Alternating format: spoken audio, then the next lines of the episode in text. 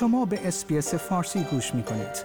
با رفتن به sbs.com.au به اخبار و گزارش های بیشتری دست خواهید یافت.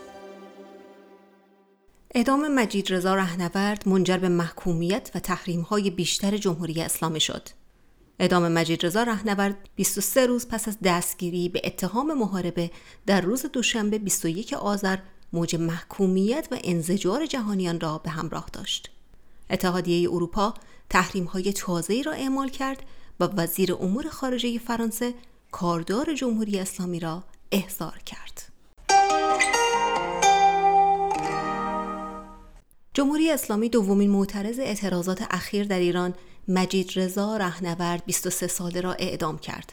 در واکنش به این گونه رفتار با معترضان اتحادیه اروپا صدا و سیمای جمهوری اسلامی به 20 فرد را وارد تحریم های تازه خود کرد.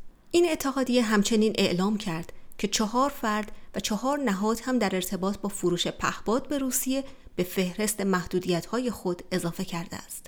به گزارش بی بی سی فارسی، جوزف بورل، مسئول سیاست خارجی اتحادیه اروپا، در سخنانی در یک کنفرانس خبری گفت که اکنون دیگر روشن است که مقامات ایران شروع کردند به اجرای احکام اعدام در ارتباط با تظاهرات اخیر. او ضمن اشاره به اجرای حکم اعدام مجید رضا رهنورد در روز دوشنبه و تاکید بر اینکه او کمتر از یک ماه پیش دستگیر و سپس اعدام شد تاکید کرد که اتحادیه اروپا این رفتار مقامات ایران را غیر قابل قبول می داند. همچنین مسئول سیاست خارجی اتحادیه اروپا از توافق درباره های بسیار سنگین علیه ایران خبر داد. او پیش از دیدار با نمایندگان این اتحادیه گفت ما بسته بسیار سنگین تحریمی علیه جمهوری اسلامی را تصویب خواهیم کرد. ناصر کنعانی سخنگوی وزارت خارجه ایران صبح پیش از اعلام تحریم های اتحادیه اروپا وعده داده بود که تهران افراد و نهادهایی از اتحادیه اروپا و بریتانیا را تحریم خواهد کرد.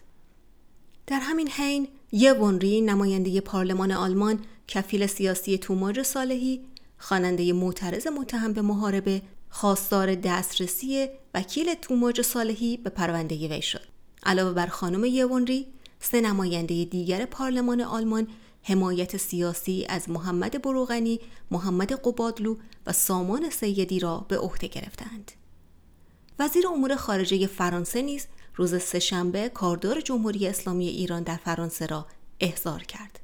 کاترین کولونا وزیر امور خارجه فرانسه گفت که کاردار جمهوری اسلامی در مورد نقش حکومت ایران در تهاجم روسیه به اوکراین، سرکوب معترضان در ایران و رفتار با هفت شهروند فرانسوی که در ایران تحت بازداشت هستند احضار شده است. کاترین کلونا پیشتر جمهوری اسلامی را متهم به سیاستهای سرکوب وحشیانه کرده بود. در پی اعدام محسن شکاری و مجید رضا رهنورد شماری از هنرمندان و چهره های فرهنگی ایران نیز به این اقدام مقامات قضایی جمهوری اسلامی ایران واکنش نشان دادند. شنوندگان عزیز من بهار قهرمانی هستم و این پادکست رادیو SBS فارسی بود که تقدیم حضورتان شد. آیا می خواهید به مطالب بیشتری مانند این گزارش گوش کنید؟ به ما از طریق Apple Podcast، Google Podcast، Spotify یا هر جای دیگری که پادکست های خود را از آن می گیرید گوش کنید.